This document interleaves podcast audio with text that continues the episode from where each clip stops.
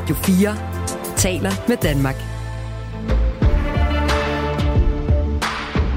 Velkommen til Verden kalder. Antallet af asylansøgere, der er kommet til EU, er steget markant det sidste år. I Østrig er presset blevet så stort, at myndigheder har fået at simpelthen må ty til at huse flygtninge i telte. De her centre er for længst overfyldte, og derfor har man så til dels opstillet telte for at have et sted at anbringe de her mennesker. Og det er selvfølgelig ikke en holdbar situation om vinteren. Og Østrig er ikke alene. Tyskland og Belgien har også svært ved at finde plads og ressourcer til at tage sig af de mange flygtninge og migranter, der nu igen ankommer i stort antal i Europa. For ud over ukrainske krigsflygtninge, så er der også mennesker, der flygter fra rædslerne i Syrien og Afghanistan. Og så fører krig og fødevare- og energikrise til, at flere og flere familier og børn søger mod Europa. Familier og børn, hvis middelklasseliv er brudt sammen i lande, vi normalt ikke betragter som pressede lande. For eksempel Tunesien og Egypten. Derfor så spørger jeg i dag, kan EU håndtere en ny migrantkrise? Velkommen til Verden kalder. Jeg hedder Stine Kromand Dragsted, og du er som altid meget velkommen til også at være med til at stille spørgsmål. SMS'en er åben. Det er 1424, du skriver ind på. Hvis du har en kommentar til, hvordan EU egentlig skal håndtere, hvis vi står over for en ny migrantkrise. Hvordan ser du det nuværende asylsystem i EU? Er det fuldstændig knækket? Og hvad tænker du om, at i et land som Østrig, altså et land med 9 millioner mennesker, som jo ikke ligger så langt fra Danmark, jamen der står man faktisk lige nu og føler, at man har et problem med det antal flygtninge og migranter, der kommer. 1424 er sms'en, du kan skrive ind på. Du lytter til Radio 4. I løbet af årets første 10 måneder er der over 280.000, der har krydset EU's ydre grænser ulovligt. Det er altså ifølge EU's grænseagentur Frontex. Og ifølge de her tal, så er det altså 97% flere end i samme periode sidste år. Det er det højeste antal siden flygtningekrisen tilbage i 2015 og 16. Og de tal, de kommer altså oveni de millioner af ukrainere, der er flygtet til EU-lande fra krigen. Det lyder jo ret vildt, Ditte Maria Brasso Sørensen. Altså, du er chefanalytiker ved Tænketanken i Europa. Du arbejder med migration og flygtningepolitik. Du følger de her tal. Ditte, står Europa med en ny migrationskrise? Jamen, jeg synes, når man lægger det hele sammen, så vil det være rigtigt at sige, at Europa står i virkeligheden over for den største flygtningekrise siden 2. verdenskrig. Også meget større end den flygtningekrise, som vi normalt kalder flygtningekrisen, som er den krise, der var i 2015-2016. Og det gør det, hvis man kigger på de flygtninge, som er kommet fra Ukraine, lagt sammen med det stigende pres, vi så ser på EU's, kan man sige, de traditionelle flygtningeruter. Og der er det særligt Vestbalkanruten og den østlige og centrale Middelhavsrute, hvor vi ser en stigning. Men det er vigtigt at have den nuance med at sige, hvis man tager Ukraine ud af ligningen, altså de ukrainske flygtninge, der er kommet siden Ruslands invasion af Ukraine, hvis man tager dem ud af ligningen, så er vi stadigvæk på et markant lavere niveau af, kan man sige, traditionelle flygtninge, end det niveau, vi så i 2015-2016. Nu nævnte du selv, at der var registreret de her lidt under 300.000 ulovlige grænsekrydsninger. I 2015-2016, der var man op på lidt over 1 million. Man regner med omtrent 1,3 millioner. Så på den ene side er det i virkeligheden stadigvæk meget mindre, men stigende. Men lægger man det så sammen med de flygtninge, vi også har set fra Ukraine, så bliver tallet meget, meget stort. Jeg vil også lige byde velkommen til dig, Ahlam Chemlali. Du er Ph.D.-studerende på Dansk Institut for Internationale Studier, hvor du forsker i migrationskontrol, blandt andet med fokus på Nordafrika. Ahlam, du mener, at vi skal være forsigtige, når vi taler om en ny flygtningekrise på baggrund af de her tal fra EU's grænseagentur Frontex. Hvorfor? Jamen det er jo blandt andet det, som Ditte lige har nævnt. Altså vi er fortsat meget langt fra de tal, vi så i 2015, hvis man trækker Ukraine-tallene fra. Og så er det også fordi, at jeg synes, man skal være lidt forsigtig med Frontex-tal. Det vi ofte ser, er, at Frontex jo inkluderer for eksempel, når de registrerer antal, der ligesom krydser grænser, så registrerer de bare antal forsøg, det vil sige, en person kan for eksempel blive registreret 20 gange, og dermed er det ikke den reelle stigning i antal, og vi ved for eksempel især fra Balkanruten, at det er ofte tilfældet, at der er rigtig mange krydsninger per person. Og så inkluderer det så heller ikke de tusindvis af deporteringer, der også sker kort efter ankomst. Det sker for eksempel i Italien, der har man allerede en klar aftale med Tunesien, så lige så snart der ankommer Tunesier til Italien, jamen så går der ikke mere end måske 24 timer, og så er man deporteret tilbage. Men det bliver selvfølgelig alt sammen registreret som en illegal eller irregulær krydsning ind til Europa. Så de her tal, dem skal vi være forsigtige med. Lige dem fra Frontex, de er forurenet, kan vi så sige, af, at der kan være folk, der prøver at krydse flere gange.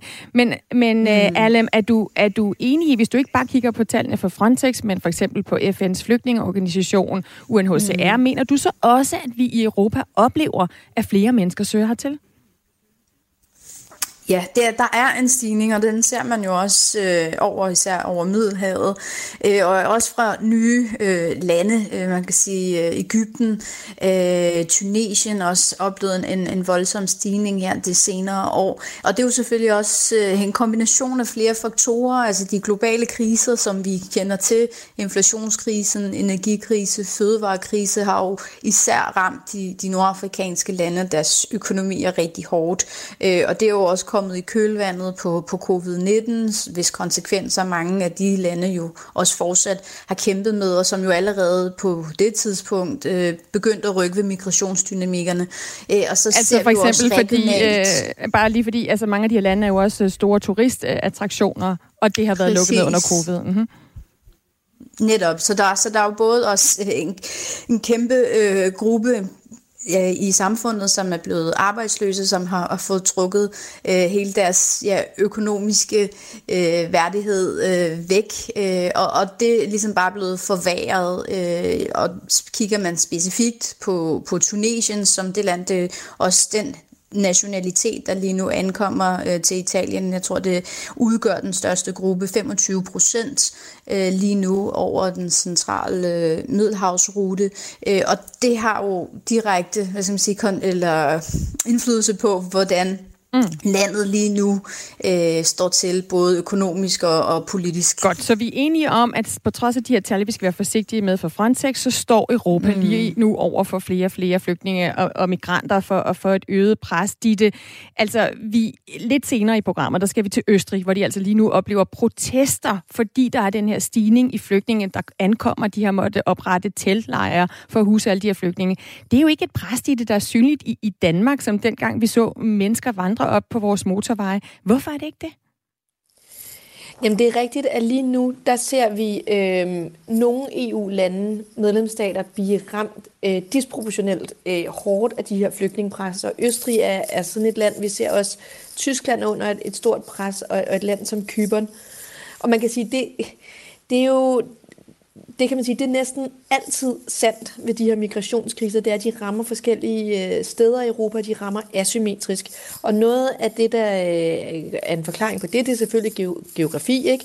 Danmark ligger længere væk fra EU's ydre grænse, end Østrig gør, og Østrig ligger tættere på, kan man sige, på de her flygtningeruter.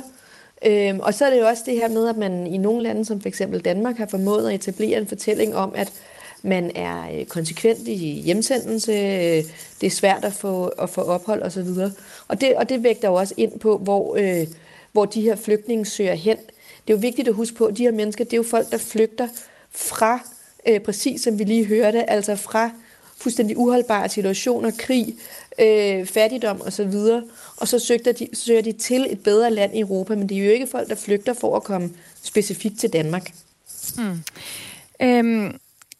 Ahlam, du har jo fokus på flygtninge og migranter, der kommer fra Nordafrika, hvor du siger, at vi også har set en stigning. Hvis du skal beskrive, hvem det er, der søger mod Europa, så er vi jo vant til, at det ofte er de unge, det er de stærkeste, der bliver sendt afsted, altså for eksempel unge mænd.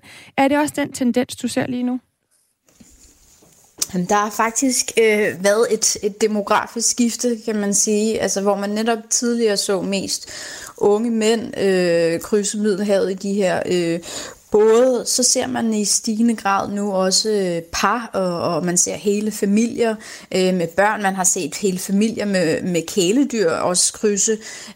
Og man ser i stigende grad folk fra middelklassen. Og det er jo også, hvad skal man sige, et udtryk for både, hvor svært det står til, at man har den her forsvindende middelklasse, eller en middelklasse, der ikke kan få det til at hænge sammen længere. Men også et udtryk for, at de legale muligheder også er blevet indskrækket, så det er også et sidste, man skal sige, desperat forsøg for mange, for at kunne få et værdigt liv, eller kunne få en hverdag til at hænge sammen, at man begynder også at se nogle helt andre grupper i samfundet krydse på den her måde. Så vi taler her, du taler om Tunesien og om Egypten, om Nordafrika. Det er jo ofte Syrien og Afghanistan, der er de lande, og det er stadig de lande, der kommer flest flygtninge fra. Men nu ser vi altså også nogle lande, vi ikke tidligere har forbundet med lande, som folk flygter fra. Lad os lige prøve at tale lidt med dig, Ahlam, om, hvad det er, der sker i Tunesien, siden at EU nu i stigende grad skal finde ud af at håndtere mennesker, der også kommer derfra. Du lytter til Radio 4. For Ahlam, du har været i Tunesien for nylig, du har fulgt og du har snakket med netop de mennesker, der sætter livet på spil for at komme ind i Europa. Først og fremmest, jeg skal lige forstå, hvorfor snakker vi om flygtningestrømmen fra Tunesien? Altså det er et land, som mange danskere nok forbinder med, ja, med en rejsedestination, ikke? Med strande og kultur og badeferier. Ja, det er rigtigt. Jamen, Tunesien, som jo, man kan sige, også har været bannerfører for det arabiske forår og hele demokratibevægelsen i Nordafrika, og ofte ligesom også anråbt som det her lysende eksempel i en ellers mørk region. Jamen, de har jo siden revolutionen startede, snart lidt over 10 år nu, også kæmpet med politiske konflikter internt. De er fortsat i politisk krise lige nu og har også oplevet en alvorlig økonomisk nedtur. Den værste siden uafhængigheden lige nu. Og det kommer så igen, som sagt, i kølvandet på pandemien, som virkelig ramte hårdt. Tunesien er jo også det land, som virkelig lever af sin turisme, så det var et kæmpe slag, også for rigtig mange mennesker, som levede af den her industri. Og så er der jo også sket det seneste år, der har præsidenten også opløst parlamentet, afsat premierministeren og taget skridt hen imod et mere autoritært Tunesien. Og det er der selvfølgelig rigtig mange, der reagerer på, både i forhold til de socioøkonomiske og manglende økonomiske reformer, som man ligesom gik på gaden for, og så også nu det politiske. Så mange af de tunesier, jeg har mødt dernede, flygter jo lige præcis fra de samme problemer, som for over et årti udløste det arabiske forår, nemlig arbejde, brød og værdighed. Og det, du fortæller, er jo så, at det er jo middelklassefamilier. Det er advokater, det er læger, det er professorer, det er lærere, som du taler med, der har familie, og man skulle også tro, som havde en fremtid. Hvad får de her middelklassefamilier til at risikere deres liv på en farlig rejse over Middelhavet? Jamen altså dem jeg har mødt, altså helt konkret har jeg jo siddet hjemme hos nogle venner og kollegaer i Tunesien, professorpar, som sidder i et flot hus lidt i udkanten af Tunis i en stor have og kan simpelthen ikke se en fremtid i landet og slet ikke for deres børn. Og mange af dem har måske mulighed for at kunne komme til Europa gennem for eksempel netværk. Det kan være, de kan få et job på et andet universitet, men der er rigtig mange, der ikke kan komme igennem på den der legale måde, det vil sige visa-mulighederne.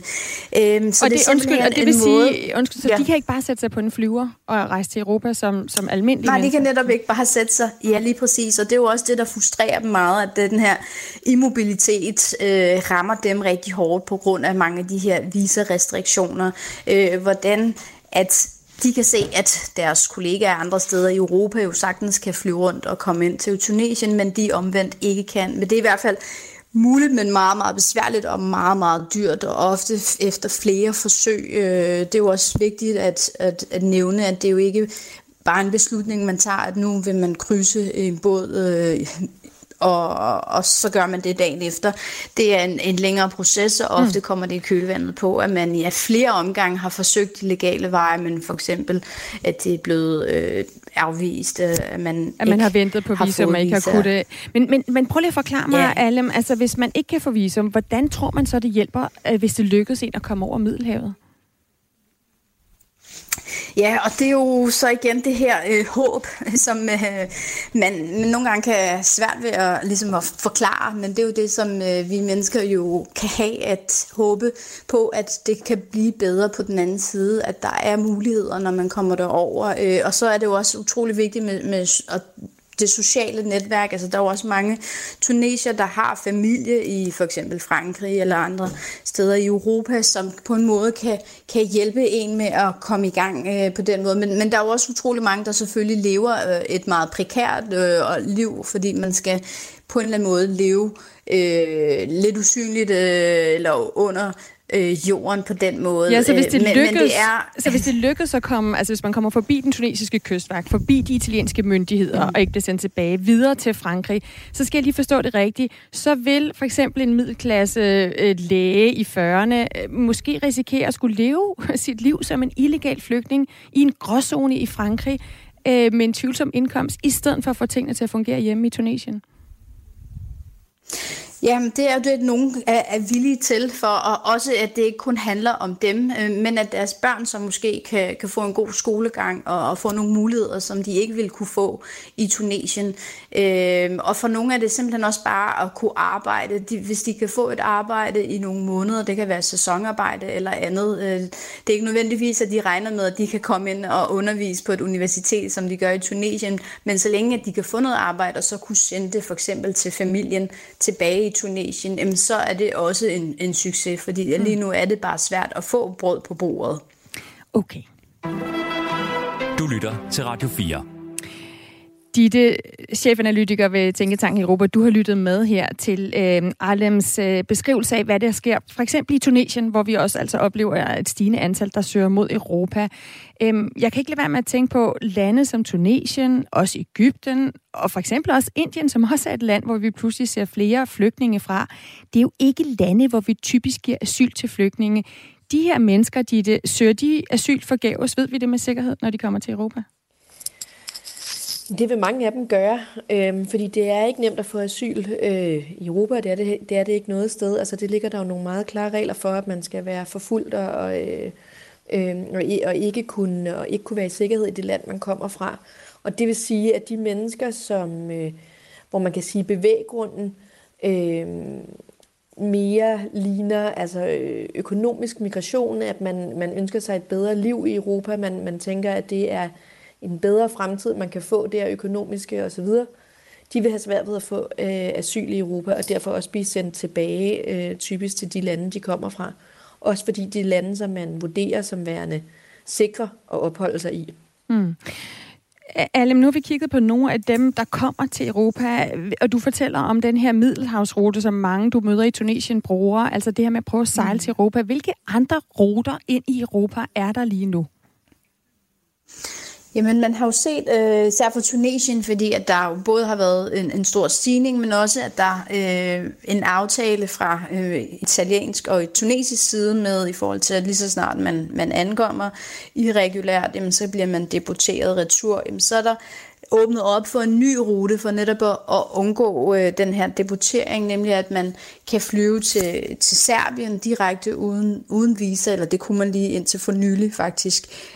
Så på den måde åbnet en Balkanrute op. Det har man så også prøvet at på en eller anden måde mitigere ved, at man nu kan også bruge Istanbul-ruten, så man også ikke kræver visa fra Tunesien, og så på den måde fra Istanbul eller fra Tyrkiet krydse ind der til Europa.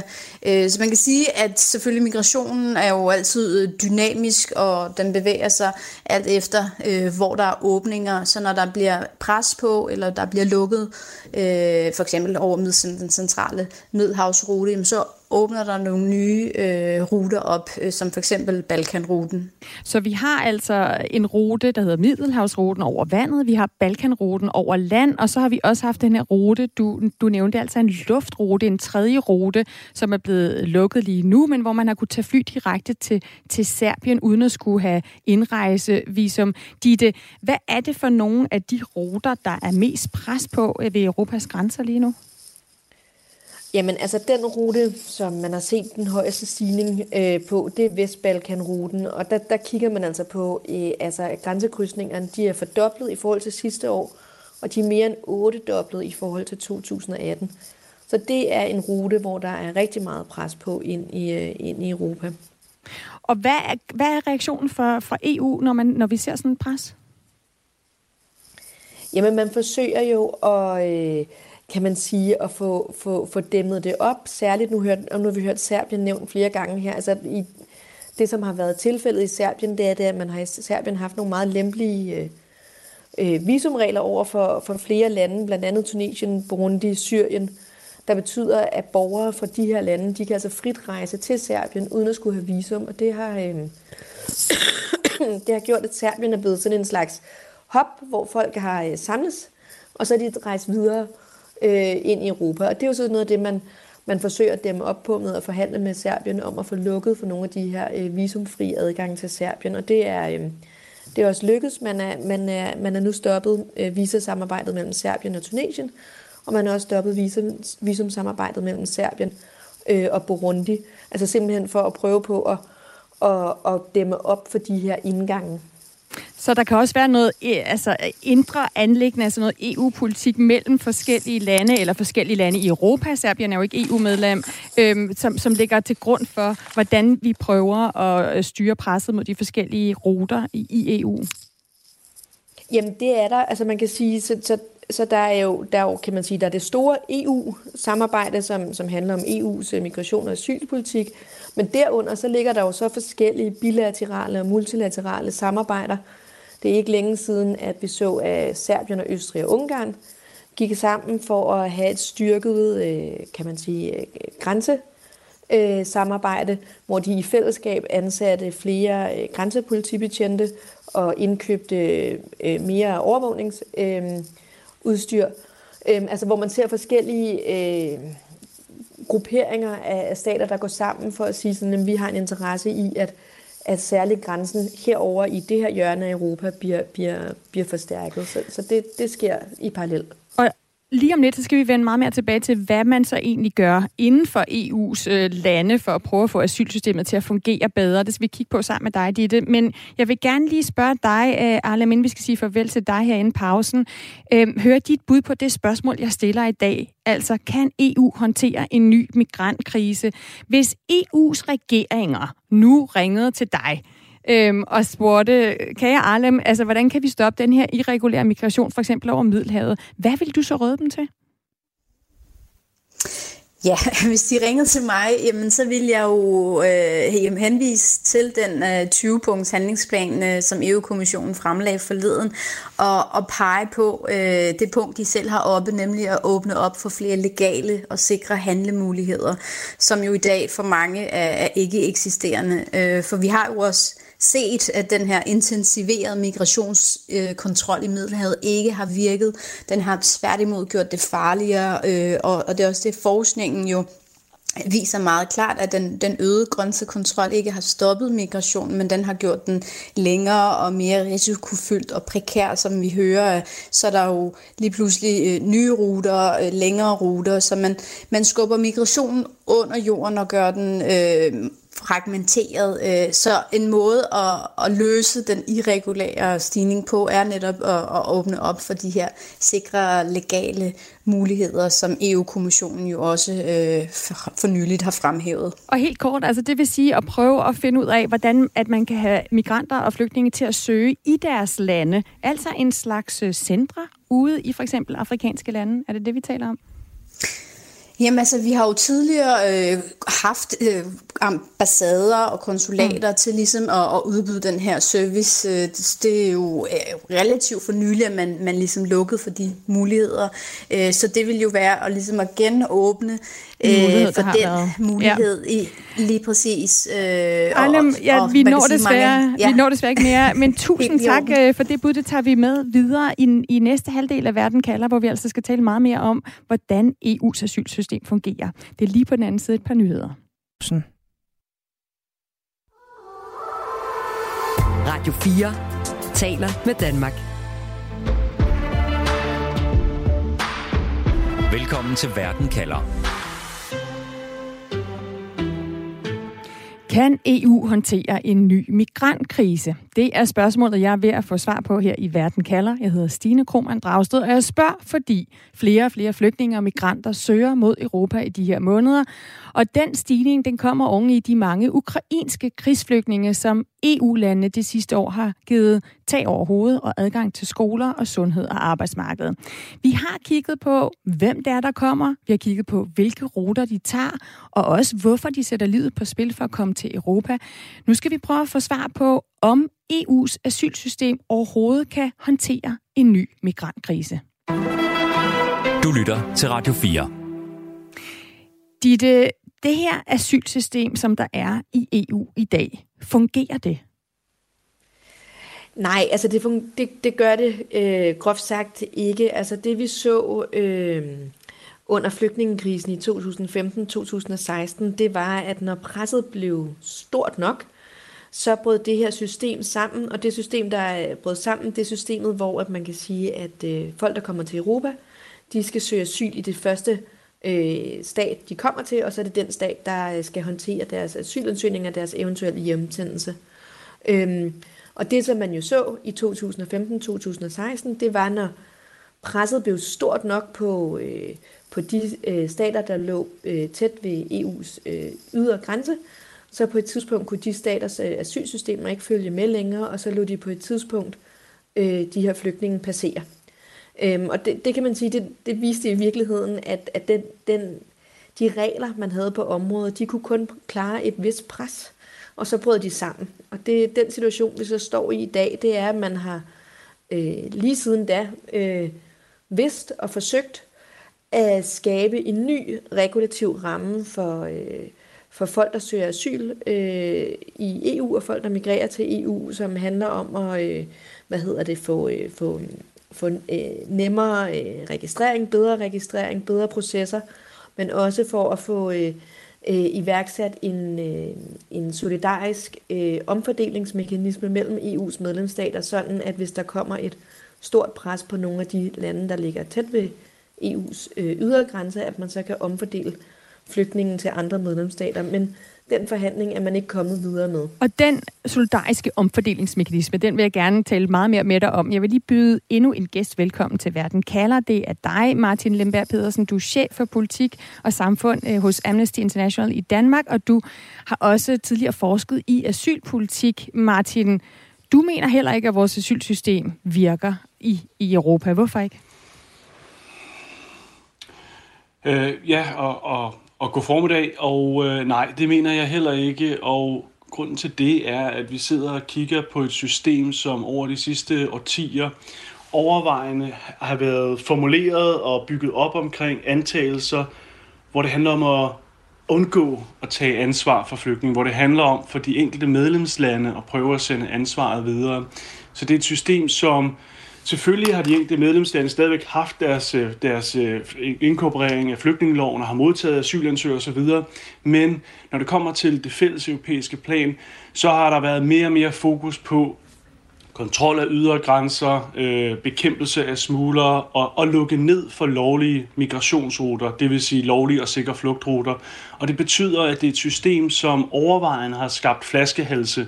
Så det er også, når de siger, systemet bryder ned, når presset bliver for højt, så synes jeg, en vigtig pointe er, at presset bliver højt, fordi systemet skaber flaskehalse, fordi man ikke på forhånd ligesom fordeler ansvaret for de mennesker, der er på flugt. Og så er det jo, vi ser de lande som for eksempel Italien og Spanien, men også nu på den østlige grænse Polen, som begynder at modtage så mange mennesker. Og så er det, at de så trækker i bremsen, og så er det, vi ser sådan nogle ripple effects ind i Europa, ind i EU, hvor vi ser de her byrdefordelingsslagsmål. Martin, når du svarer på det her spørgsmål, så lyder det jo som om, at du svarer med et andet blik for øje, end hvis vi får et svar fra forskellige lande i EU, som jo også er enige i, at lige nu fungerer systemet ikke. Altså du spørger Østrig, hvis du spørger Italien, så siger de jo, det fungerer ikke, fordi det lykkedes ikke at stoppe irregulær migration eller flygtninge. Du siger, det fungerer ikke, fordi det er inhumant, og det har nogle tragiske konsekvenser for de mennesker, der møder det. Altså for eksempel druknedød i Middelhavet. Vi har også for nylig haft en syrisk flygtning, der blev skudt på ved grænsen til Europa. Er det en anden måde, du vurderer, om asylsystemet i EU virker? Det kan sagtens være. Amnesty International er jo ikke sat i verden for at pleje statslige interesser kun til den grad, at de plejer menneskerettigheder. Så selvfølgelig snakker jeg ud fra et perspektiv, som ser menneskerettigheder, og det vil sige både for folk på flugt, men også for befolkninger i medlemslandene. Det er dem, som betyder noget for os, hvor man kan sige, at stater måske mere har den sidste gruppe i tankerne. Men samtidig så tror jeg heller ikke, at den analyse, jeg lige kom med, er så væsensforskellig fra den, som vi har hørt fra for eksempel Italien eller Spanien eller Grækenland, fordi de har i årtier også påpeget den usolidariske måde, som EU's system er struktureret på. De har påpeget, at de nordvesteuropæiske lande ligger i læ, og ligesom ikke løfter deres del af det humanitære ansvar, men foretrækker at sende penge og sende grænsekontrolsudstyr. Så vi har jo flere gange set, og det kommer vi jo nok tilbage til, men da ukrainerne kommer til EU, så vedtager man jo et midlertidigt beskyttelsesdirektiv, og det er noget, som Amnesty har råbt op om i mange år, men det er faktisk også noget, som blandt andet Italien også har råbt op om, og det har netop været fordi, at man mener ikke, at de nordvesteuropæiske lande har løftet nok, og egentlig bare har sendt ansvaret videre til de sydøsteuropæiske lande. Ditte, når du sidder og følger, hvad de forskellige europæiske eller EU-regeringer, hvordan de ser på EU's asylsystem, hvordan er det så, at de vurderer, om det fungerer eller ikke fungerer? Altså er det ud fra det her med, om det kan stoppe irregulær migration og flygtninge, eller er det lige så meget ud fra, hvordan kan vi sørge for, at folk ikke drukner i Middelhavet, og vi behandler mennesker ordentligt? Jamen, man kan sige, begge overvejelser er jo i spil, og der er jo også mange, der vil sige, jamen en måde at sørge for, at folk ikke drukner i Middelhavet, eller mange medlemsstater, der vil sige, at en måde at sørge for, at folk ikke drukner i Middelhavet, det er at få dem stoppet på den anden side af Middelhavet. Og det er jo det, man kan sige, der også ligger til grund for denne her retorik, som Martin også peger på, har været meget dominerende de sidste mange år, som handler om kontrol med EU's ydre grænser og samarbejde med de stater, der ligger i EU's nærområde omkring hjemsendelse, omkring grænsekontrol osv. Så det her med at få stoppet og få sikret grænserne er en præmis og en nødvendig præmis for de fleste medlemsstater. Dertil kommer også, at jeg tror, der er, når man kigger på det, en stigende anerkendelse af, at skulle vi igen begynde at se de her meget stærkt stigende antal ankomster, så bliver vi nødt til at kigge på fordelingen. Og det er jo også derfor, man har forsøgt sig nu, hvor man ikke kan komme i mål med en forpligtende solidaritetsmekanisme, så har man forsøgt sig med en frivillig solidaritetsmekanisme. Den fungerer ikke perfekt. Der er blevet flyttet meget, meget få mennesker ved den. Men man forsøger sig jo så med de her, kan man sige, mere lempelige, men dog stadigvæk aftaler mellem medlemsstaterne, hvor man beder dem forpligte sig på en bilateral niveau. Og bare helt kort, altså den her solidaritetsmekanisme, som nogle lande godt vil have, skal være bindende, som lige nu er altså den frivillige, eller hvor man forsøger at lave en. Vil det betyde, at vi for eksempel i Danmark, som Martin siger, hvor vi ligger i ly af en masse andre lande, at vi så skulle tage et større ansvar for nogle af de flygtninge og migranter, der kommer for eksempel til Italien? Den er rimelig vagt formuleret. Altså det, som der er lagt op til, det er, der er lagt op til i en krisesituation, altså i en situation, hvor lad os sige Grækenland eller Italien eller Spanien eller Polen for den sags skyld, siger til de andre medlemsstater, nu kan vi faktisk ikke følge med længere, presset er for stort, vi har ikke plads til flere. så ville de resterende medlemsstater så skulle byde ind med at sige, hvad kan vi så gøre for at afhjælpe presset på den her medlemsstat? Det kan være ved, at man overtager nogle af de flygtninge, som den stat har modtaget. Det kan være ved, at man overtager ansvaret for tilbagesendelse. Og det kan være ved, at man giver finansielle bidrag. Mm. Martin, altså lad mig lige læse en sms op for dig, der er kommet her fra en af vores lyttere. Ina, hun skriver ind, hej, Afrika er et stort land. Hvorfor flygter for eksempel tuniser helt op til Europa? Og det skriver Ina jo ind, fordi vi lige har hørt Ahlam Chemlali fra Dansk Institut for Internationale Studier, der har været i Tunesien, fortæller om, hvordan der er flere og flere middelklassede familier fra Tunesien, der simpelthen er så desperate, at de tager rejsen over Middelhavet, eller tager den lange Balkanrute. Martin, har du et bud på, hvordan vi kan lave et asylsystem, som både er mere humant, og som samtidig begrænser antallet af mennesker, der kommer til Europa? Fordi Ina giver jo udtryk for noget, som er jo de fleste medlemslande ønsker i Europa, altså at stoppe eller begrænse migranter. Ja, jeg tror, der er en præmis i Inas relevante spørgsmål, som vi lige må tage fat i, og det er, at jeg er ikke sikker på, at alle europæiske stater udelukkende er interesseret i at undgå migranter, fordi en elefant i det rum er jo, at der er rigtig mange sektorer i europæisk industri, som for eksempel landbrugssektor, byggesektor, også servicesektor, som faktisk er afhængig af billig og irregulær migration.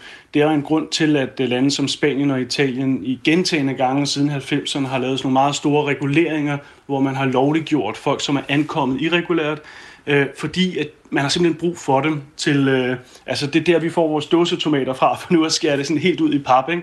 Og det, kan jeg godt forstå, men det er jo ikke dansk industri, ja, for eksempel, eller dansk erhverv, der laver politikken i Danmark, hvor vi jo altså har set, at der har været et flertal i lang tid i Folketinget for en strammere flygtning- og migrationspolitik, og det ser vi også på tværs af Europa, på trods af, at der kan være de her interesser. Har du et bud på, hvordan man både kan stoppe flere mennesker fra at søge mod Europa, men også gøre det mere humant? Jamen igen, jeg tror, det bliver lidt for tænkt, fordi jeg tror også, der er de andre interesser, og jeg tror også, at de er rigtig, rigtig vigtige i de forskellige europæiske regeringer. Også i den danske, vi ser regeringsgrundlaget, der lige er kommet ud nu her, så er dansk erhvervsliv name-droppet utrolig mange gange i grundlaget. Men hvis vi så tænker tanken videre, jo altså, det handler jo om også at tænke, hvad er egentlig effektivt, når det kommer til sådan noget som flygtninge, status, hvornår folk får beskyttelse, hvornår de skal hjemsendes, hvordan kan man kontrollere grænser. Og der tror jeg, en grundlæggende kritik, som Amnesty har, men også en masse andre NGO'er og forskere i øvrigt også, det er, at det nuværende system ikke opnår det påstår. Faktisk, og det er jo også det, den tidligere gæst Ahlam har snakket om, er jo også, at når man laver den her form for grænsekontrol, så modsat det, der bliver påstået politisk set, så fører det jo ikke til, at folk stopper med at migrere. Det fører heller ikke nødvendigvis til, at det bliver sikrere ruter, og det er jo det, der er påstanden. Det fører tværtimod til, at folk skubbes ud i og føder og ligesom er med til at vækste en smuglerindustri og vælger farligere ruter. Mm. Så hvis vi skal væk fra det og hen til et system, som faktisk, kan man sige, opnår det, så er Amnesty ude og har i flere år været ude at sige, at det handler om at opgradere sådan noget som FN-kvoteflygtninge. Altså det nuværende regeringsgrundlag, der lige er kommet ud, snakker om et meget, meget lille antal, altså at regeringen kan vælge op til 500. Det kunne i princippet også være 2, så det er jo ret lavt. Altså derudover, hvor man for eksempel kunne sidde i Afghanistan eller i Syrien, ja, og så søge om at komme til Danmark, uden at man skal igennem de her meget farlige, ja, ruter. Ja. Okay. Ved du hvad, Martin, vi vender meget mere tilbage til de løsninger, som EU allerede har i støbeskeen, og hvilke løsninger de måske burde kigge på. Men først skal vi lige et smut til Østrig.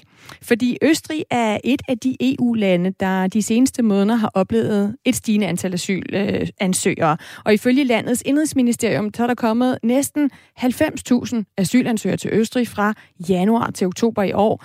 Det er sådan cirka 85.000 flere, end hvad vi i Danmark har oplevet. Og det er også mange flere, end hvad Østrig oplevede under flygtningekrisen tilbage i 2015. Og derfor så har Østrig altså måttet tage telte i brug i nogle delstater for at huse de her mange asylansøgere, og de har også indledt et samarbejde om grænsebevogtning med blandt andet Ungarn og Serbien. Og i sidste måned, der mødtes de her tre landes ledere og lavede en såkaldt forståelsesaftale. For eksempel, at de vil sende mere mandskab til grænsen ved Nordmakedonien, en af overgangene på Balkanruten. Og den her aftale mellem de tre lande, den er nødvendig simpelthen, fordi EU's asylsystem ikke fungerer. Det siger den østrigske kansler Karl Nehammer fra det borgerlige parti ÖVP. Das Asylsystem der Europäischen Union ist gescheitert. Vi ringede derfor til Christine Proks, som har boet i Østrigs hovedstad Wien i 25 år. Hun er journalist, og så er hun også byrådsmedlem for regeringspartiet. Og hun fortæller, hvordan man i Østrig oplever, at antallet af asylansøgere de seneste måneder har været på højde med det, man oplevede netop tilbage under flygtningekrisen i 15 og 16. Der har været flere og flere meldinger om episoder ved grænsen, og især borgere, der er bosat langs med grænsen, som når de har været, altså der har været sådan et eksempel, en mand, der gik ud og hentede sin avis om morgenen og finder 20 mennesker på gaden, som spørger om vej og siger, at de gerne vil søge om asyl. Så der har simpelthen været et åbenlyst pres på grænsen af illegale grænseoverskridelser. Altså det har sådan set været det mest synlige, og det betyder jo selvfølgelig også, at hele asylsystemet har været presset og overbelastet, og det er i forvejen stærkt belastet, selvom man har udbygget det siden 2015. Så de pladser, der ligesom er til asylansøgere, de er fulde, og man har så delvis begyndt at opstille telte, hvor folk skal opbevares. Prøv lige at fortælle lidt mere om den her synlighed, altså måske med udgangspunkt i de her telte, ikke? Altså hvad er det for en synlighed, der er opstået? Jamen altså, for det første helt konkret, når der er op til 600 mennesker i døgnet, der illegalt kommer over grænsen, så er det noget, som borgerne mærker til. Det er jo selvfølgelig meget synligt for de borgere, der er bosat der, men det er også synligt i gadebilledet i Wien for eksempel, fordi at de her mennesker så ankommer hertil og skal opholde sig og egentlig gerne vil videre. Mange af dem drømmer om at komme videre til Tyskland. Så de opholder sig på banegården, indtil de har penge til at tage toget videre. Eller hvis de skal have behandlet deres asylansøgere i Østrig, så skal de blive i første omgang anbragt i bestemte centre, og de her centre er for længst overfyldte, og derfor har man så til dels opstillet telte for at have et sted at anbringe de her mennesker.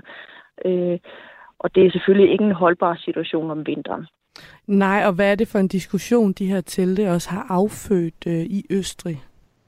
Jamen altså, for det første har det selvfølgelig også ført til, at i de her byer, hvor teltene er blevet opstillet, at der har været protester, borgerprotester, fordi man har sagt, at man vil ikke have de her mennesker, som jo så heller ikke kan holde ud og opholde sig i teltene, fordi så har man til at gå rundt i bybilledet, og man har ikke haft de bedste erfaringer med i forbindelse med 2015, hvor presset var det samme, fordi at de enkelte delstater ikke er så gode til at fordele flygtningebyrden eller asylansøgerbyrden imellem sig. Der er nogle delstater, som absolut ikke vil tage nogen, og så bliver de anbragt andre steder, og lige pludselig så bliver byerne overbelastet simpelthen. Altså det er ofte små samfund, hvor man har anbragt dem.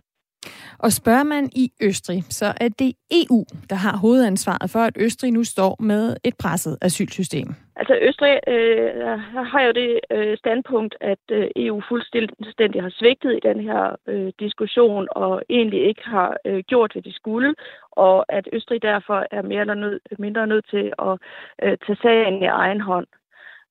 Det er også derfor, at de nu har nedlagt veto mod optagelse af Rumænien og Bulgarien i Schengen. Det er jo fordi, de siger, at en stor del af de asylansøgere, der er kommet til Østrig i løbet af i år, er kommet igennem, altså en del er kommet via Serbien, men mange er også kommet via Bulgarien og Rumænien, og så Ungarn, og ingen steder er de ligesom blevet registreret.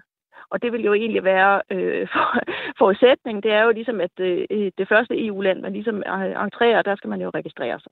Det er ikke sket, og derfor mener Østrig, at EU har svigtet, og i særdeleshed har svigtet Østrig.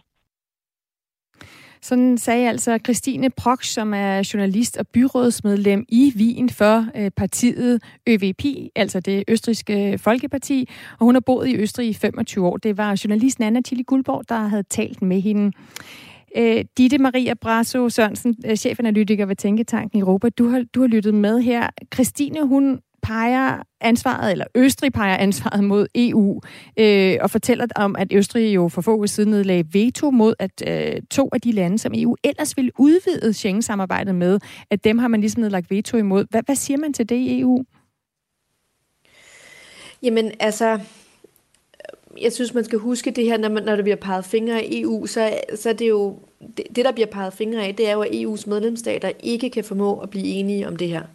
Så det er jo fordi, der er meget divergerende interesser mellem medlemsstaterne. Der er stater, der ønsker omfordelingsmekanismer mellem medlemsstaterne, og der er stater, for hvem det er fuldstændig uacceptabelt. Hvad med Østrig? Hvor står de der? Vigtigt. De har ikke været, så vidt jeg ved, ikke arbejdet meget hårdt for at få en omfordelingsmekanisme indtil nu. Og det er jo også et af de her spørgsmål, hvor det er jo typisk, når staterne selv bliver ramt, at man begynder at sige, okay, så kunne det måske være en idé, at man havde en mere fair eller retfærdig fordeling internt i Europa. Men så længe det her problem rammer nogle andre, så er der måske højere villighed til at lave finansielle overførsler osv., og ikke en egentlig bindende omfordeling. Og det er jo også derfor, det er svært. Og jeg synes, et eksempel på det er jo, nu, som Martin også sagde, så de ukrainske flygtninge, der er kommet til Europa, kommet under et helt andet direktiv, hvor det slet ikke giver mening at snakke om omfordeling, fordi der er fri bevægelighed osv. Men de stater, som de ukrainske flygtninge er kommet til, som for eksempel Polen, har jo historisk set været meget stærkt imod omfordeling, og man har heller ikke hørt Polen bede om at få flyttet de her ukrainske flygtninge, og det viser jo, at selv under det meget, meget store pres, Polen er lige nu, der ønsker man ikke at åbne for den principielle diskussion, fordi man ved, at om et par år, lidt senere, så vil det altså også betyde, at Polen skulle tage imod flygtninge fra Italien og Grækenland, og det ønsker man ikke. Så derfor holder man stand. Og det viser jo ligesom, hvor indgroet den her modstand er mod de her solidaritetsmekanismer. Martin Lemberg-Pedersen, altså chef for politik og samfund ved Amnesty International i Danmark. Hvor meget mener du, at den her solidariske omfordelingsmekanisme, at det også er afgørende at få igennem for EU, for at vi kan få et asylsystem til at fungere internt i Europa? Jeg tror, det er altafgørende. Som jeg lagde ud med i starten af programmet, så er der selvfølgelig en daglig asylsagsbehandling i de enkelte medlemslande, og det er jo sådan nogle individuelle ting, der kører jo. Men når vi ser på det strukturelle plan på EU, og det er jo det, som den her diskussion handler om, så manglen på det at kunne snakke sammen om omfordeling, det er simpelthen elefanten i rummet, og det er også derfor, at vi nu begynder at høre alle mulige sådan lidt science fiction planer om at kunne sende asylansøgere andre steder hen i verden, om det så er Rwanda eller Uganda eller hvor det skulle være. Det er jo også en lynafleder, fordi man ikke tør tage den her principielle diskussion. Og den poppede jo op i forbindelse med den store flugt fra Syrien i 2013 op mod 15. Fordi i 15 vedtog EU faktisk en bindende omfordelingsmekanisme, og der er det jo interessant, at det var lande som Polen og Ungarn, altså visegradlandene, som sagde nej, det vil vi ikke. Så som Ditte siger, også de østeuropæiske lande har været meget stærkt imod omfordeling, og det betyder jo, at EU kunne ikke gennemføre det, og det er derfor, vi har set den her ad hoc, den her frivillige og meget mindre skala omfordeling, fordi en række lande jo, Italien og Spanien osv., oplever, at folk kommer alligevel. Altså, det er jo ikke sådan, at hvis landene bliver enige om, at de ikke vil omfordele, så stopper folk med at komme. Nej, de kommer stadigvæk, og så står nogle få lande som med problemer, så man bliver nødt til at tage fat i den her. Det er kernediskussionen simpelthen i EU-samarbejdet, og det er jo det, som vi så ser Østrig beklage sig sådan lidt, synes jeg nok også lidt for sent over, fordi de har også været meget imod omfordeling indtil nu. Så Ditte, Martins konklusion på dagens spørgsmål om EU kan håndtere en ny migrantkrise, det er jo nej, og det lyder det også som om, at dit konklusion er, men kommer EU til, altså er de i gang med at lave nogle planer, nogle reformer, som hurtigt kan håndtere det pres, alle er enige om, at Europa står overfor? ikke nogen planer, der hurtigt kan håndtere det. Det er et område, som man har fokus på, og som man prøver, altså fordi man kan se, at problemet kan blive større, fordi man kigger ind i de her scenarier, givet det konfliktniveau, der er i EU's nærområder, fødevareinflation, klimaforandring osv., som hurtigt kan accelerere rigtig meget, så forsøger man, men det man forsøger, det er stadigvæk under logikken, der handler om at holde folk ude af Europa, altså grænsekontrol, samarbejde med de myndigheder, der ligger i EU's nærområder, tilbagesendelsesaftaler osv. Så indtil videre, så kan man sige, så nødløser man det ved at prøve på at bevogte en grænse, der er så langt, så den ikke realistisk kan bevogtes fuldstændig, fordi at man ikke kan komme i mål med den anden diskussion. Så Martin, et bud for dig lige her til sidst. Tror du, at vi kommer til at se et forandret asylsystem i EU i den nærmere fremtid, som i bedre grad kan håndtere en ny migrantkrise? Jeg tror, der er flere ting, der sker på samme tid, så jeg er jo helt enig også i det, Ditte lige har sagt, at det er et problem og virkelig bekymringspunkt. Men samtidig så vi jo også modtagelsen af ukrainske flygtninge, og det skal vi jo bare lige være klar over, at på et historisk stort niveau siden 2. verdenskrig. Det var også noget, som bragte forskelsbehandling mellem forskellige flygtningegrupper meget klart frem i forgrunden. Men alligevel så synes jeg, at nogle diskussioner blev mere pragmatiske, blev mere løsningsorienterede. Det er jo det her med, at de havde ret til at arbejde, der er noget fri bevægelighed osv. Så jeg tror, der på en eller anden måde, at det også skabte et momentum til at tænke lidt mere pragmatisk. Ja. Tusind tak, Martin Lemberg-Pedersen, altså chef for politik og samfund i Amnesty International Danmark, og Ditte Maria Brasso Sørensen, chefanalytiker ved Tænketanken i Europa.